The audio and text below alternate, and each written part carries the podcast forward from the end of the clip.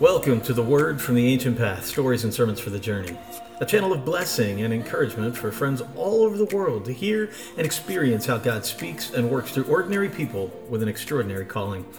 We have stories of bringing good news, connecting in Christ, and building the kingdom. And we have the Word of God declared through the pastors and missionaries of Ancient Path Ministries, La Iglesia Volviendo a la Senda Antigua. I'm your guide, Pastor Kevin Jobe. I'm very happy to be with you. Our ministry was founded by Pastors Jose Santiago and Yamile Cruz in Jovellanos, Cuba, and my wife Tani and I serve as chief connection makers in the United States. Our team of pastors, missionaries, advisors, and kingdom servants is dedicated to planting churches and spreading the reach of the gospel.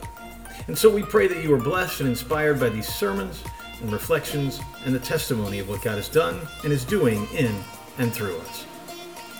Hey, friends, welcome to this episode. We're going to start with a little disclaimer. Now, with the exception of fussing at myself during a home remodeling project, I typically don't swear.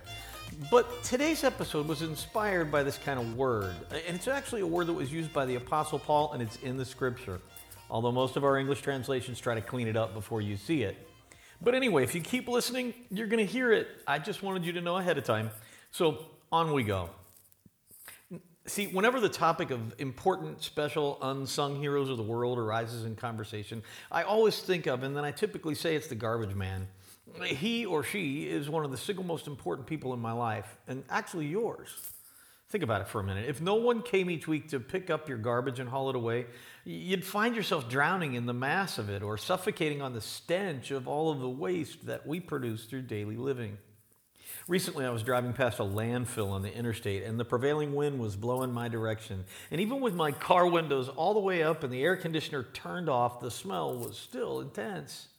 If I had to sit in my garbage, my life would be a struggle.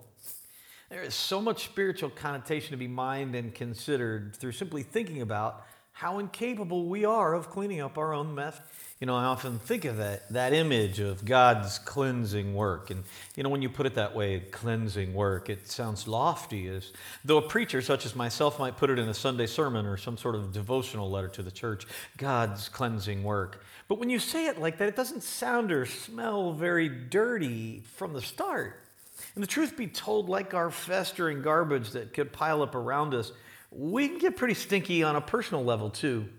One of my favorite scriptures on this topic is that amazing scene in the Gospel of John, chapter 13. It, it starts out like this in verse 1. It, it says it was just before the Passover festival, and Jesus knew that the hour had come for him to leave this world and go to the Father. And having loved his own who were in the world, he loved them to the end. The evening meal was in progress, and the devil had already prompted Judas, the son of Simon Iscariot, to betray Jesus that Jesus knew that the Father had put all things under his power, and that he had come from God and was returning to God. So he got up from the meal, took off his outer clothing, and wrapped a towel around his waist. And after that, he poured water into a basin and began to wash his disciples' feet, drying them with the towel that was wrapped around him. He came to Simon Peter, who said to him, Lord, are you going to wash my feet? No, Peter said, You shall never wash my feet. And Jesus answered, Unless I wash you, you have no part with me. Have you all ever seen one of those dinner theater plays at church during Holy Week? You know, the, the kind where everybody sits across the front and tries to recreate the scene of Jesus at the Passover with his closest friends, as though it actually looked and felt and smelled like Leonardo da Vinci's painting, The Last Supper. I grew up on those things, and they gave me the sense that somehow the moment passed without a lot of, well, you know, anything other than some information I needed to know about why this was an important night. But at the same time, as a little kid, I was listening to the Jesus Christ Superstar soundtrack, and I was hearing the disciples consider their futures as they drank more and more wine, and hearing Jesus scream in anguish in Gethsemane. And that was confusing to me. And honestly, though, the older I get, the more I ponder the scripture, I really think Andrew Lloyd Webber was closer to reality than was Da Vinci. These were not sterile figures seated in strange poses on one side of a Renaissance era formal dining table. These were real people, most likely sitting on straw mats on the floor and, and circled around as, as beloved close friends, enjoying the company of Jesus who loved them more than they knew. Now, in the United Methodist Church where I served, only a pastor can serve communion, and as a result, I was often cast as Jesus in these dramas so that he could do the honors. I was miscast, really. Although a bald Jesus is a great idea, I was too old and clearly not holy or clean enough to play the part. When I was part of one of these dramas, I wanted to be sure that the men with whom I was sharing the experience understood something crucial about the moment we were portraying. It was a moment of intimacy. God had come near to humanity and was about to carry our garbage to the cross.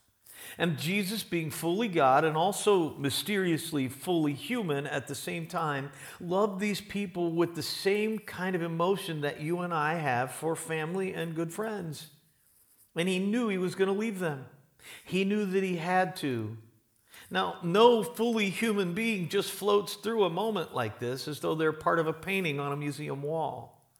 So I wrote each of the guys in the drama a letter as their assigned disciple, and I highlighted what the scripture tells us about his personal and intimate relationship with Jesus. The last time that I led the communion remembrance in a local church setting, I quietly gave these letters to 12 men in the congregation, and I asked them at turns to simply read theirs aloud as we went. And with each declaration, the intimacy became more and more intense. And by the time finally Judas achingly read his farewell note from Jesus, the room was in tears. A couple of Sundays ago, we had a gifted guest preacher at our church. His name is Justin Swartwout, and it was God's word through him that immediately inspired my sketch for this episode. Honestly, the opening section of what he had to say hit me so hard, and I got so involved in my notes for the podcast that I missed the final 20 minutes of his sermon. He read us that story from John 13 and blew away most of the people when he suggested, as I've always believed, that this was indeed an intimate gathering. I mean, what could be more intimate? The high king, with all the power of heaven at his disposal, strips to his underwear to do the menial work of washing his friend's feet. That's astounding. And Pastor Justin highlighted something that may make us truly uncomfortable to hear. Jesus insisted that Peter could have no part of him, that is to say, could not have relationship with Jesus unless Peter allowed him to clean out whatever came off the road and his sandals and got wedged between his toes. I immediately thought of the streets of Jovellano and, and many a small farm village in my beloved Cuba and I know what can get caked onto someone's feet in places where people live close to the earth and to the animals that inhabit it. What the dogs and the horses and the pigs and the chickens and everybody else leaves behind isn't just a lot of mud and sand. Peter's hesitation in the moment has many, many layers, but one I had not recognized until now is this. He and all of the apostles and Jesus' inner circle knew that Jesus was not simply a man. They recognized something remarkable and special in him. Everyone in the room that night knew that Israel's long awaited Messiah, the Savior of the world, had just stripped to his underwear to wash their feet. It had to have been incredible to them. And so Peter balked. And then I heard it almost audibly in my spirit. If you won't let me wash the shit off of you, you will have no part of me. We're going to take a moment now for a short break. Stay with us for more on the Ancient Path. At Ancient Path Ministries, we hope to carry the light of the kingdom of God into places where it is most needed, to see people set free from what holds them captive. Now, our ministry is built on connections in Christ, and our financial foundation depends on the regular partnership of beloved friends such as you. If you would like to be a covenant financial partner or just simply contribute to the work of the ministry, visit our website at ancientpathministries.org. Check out the church in action and see how you can be a part of bringing good news, connecting in Christ, and building the kingdom. And we are back. You know, when I think of the upper room, it's always in capital letters because of that devotional magazine that has the same name. And all my life, I'd heard that term spoken of as though an upper room was some sort of holy sanctuary. But it was not some set apart location where only the holy could enter, it was just a room in someone's house upstairs. I imagine the smells that filled that place The strange mix of food and flesh and pre mint flavored toothpaste breath and the dust that blew in through open windows, and then the remains of the road and the sandals and the feet. And on that night, the room became a holy place, but it was filled with normal, unholy people and one incredibly special man who was also God. He was the one on the floor with a bowl of increasingly murky water wiping filth off the feet of his closest earthly friends. It's a startling image to me. If I don't wash you, you will have no part of me. Now, my son has often threatened to put me in a home when I get too old to care for myself. I tell him, nah, you're going to have to change my diapers like mom and I did yours. Isn't that an ironic thing, that cycle that we're born helpless to clean ourselves, and sometimes in old age we can be found in a similar predicament? And spiritually, we never go through a phase where we don't need our garbage taken out or our feet cleaned by the hands of the Savior. And Peter is a great example of this. Now, the scripture gives us a great deal more detail about Pete than it does about most of the rest of the crew. And we can see that Jesus was cleaning up around him a lot. Usually because his big mouth, although at times making profound declarations, it would get him into trouble. When Pastor Justin was teaching us that, that comment about Jesus cleaning shit off of us, oh, sorry, there it is again. Last time, I promise. It, that wasn't the last profane thought that came to my mind. And, and today, as I'm writing, I sense this connection to Peter and to me. Eh, that's because profanity was a hallmark of Peter's life. He had been a fisherman, and in the scene immediately after Jesus washed him, we find him once again wallowing in his own garbage.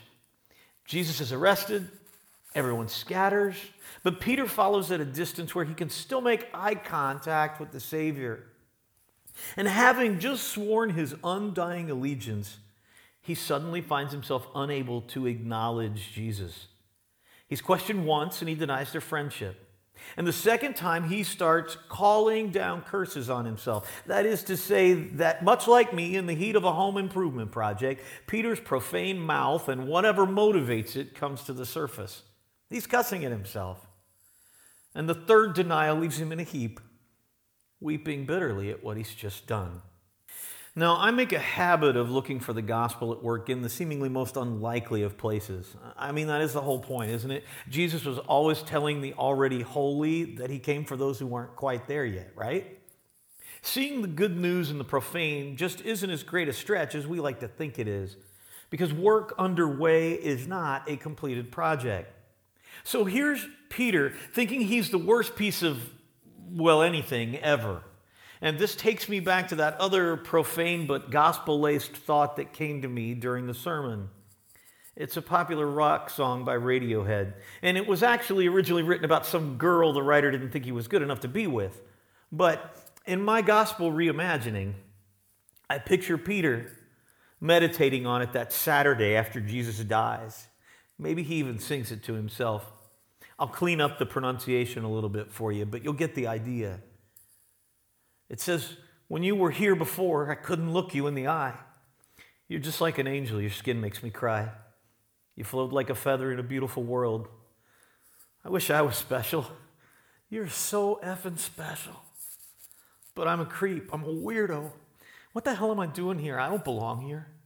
I don't care if it hurts. I want to have control. I want to have a perfect body. I want a perfect soul. I want you to notice when I'm not around. You're so effing special. I wish I was special, but I'm a creep. Oh, you're right, Pete. At this moment, you are a creep, but Jesus is really as special as you think. He's got all the power of heaven under his power, so he denies you too, right? Nope. Once again, he cleans you up. Do you love me, Simon? Take care of my sheep. He puts the shifting sand of the foul mouthed creep in charge of his whole operation. And then a little while later, Pete, you get that full bath you'd been begging for back in the upper room. You get the baptism of the Holy Spirit on Pentecost, and you lose the creep for good. You actually become pretty effing special. Oh, I know, you're still human and in no way God, but God now lives in you, and, and the cleansing works from the inside out from here forward. Friends, the witness of Jesus cleaning Peter up is something we still talk about today. And so, since we're being all intimate and honest today, let me share a little more to close things out. After Justin's teaching, I, I, got to thinking about what Jesus was willing to do so that I could be with him, so that I could get clean. And, and he'll do it again and again so that I don't have to be a creep forever. And so I can continue having the stuff wiped out from between my toes and have the stench removed from those hard to reach places, you know, those, those unseen pockets and concealed zones on our bodies and in our souls where we often carry the most dirt, whether we mean to or not. It can be hard to allow the Holy Spirit to work in the folds of our lives, and yet He does. Can, can you believe that God is willing to get on His hands and knees and clean out the dirt and the dung? Can, can you understand? that, that when you are the most undeserving of grace and at your creepiest, He's going to come to you and draw you back.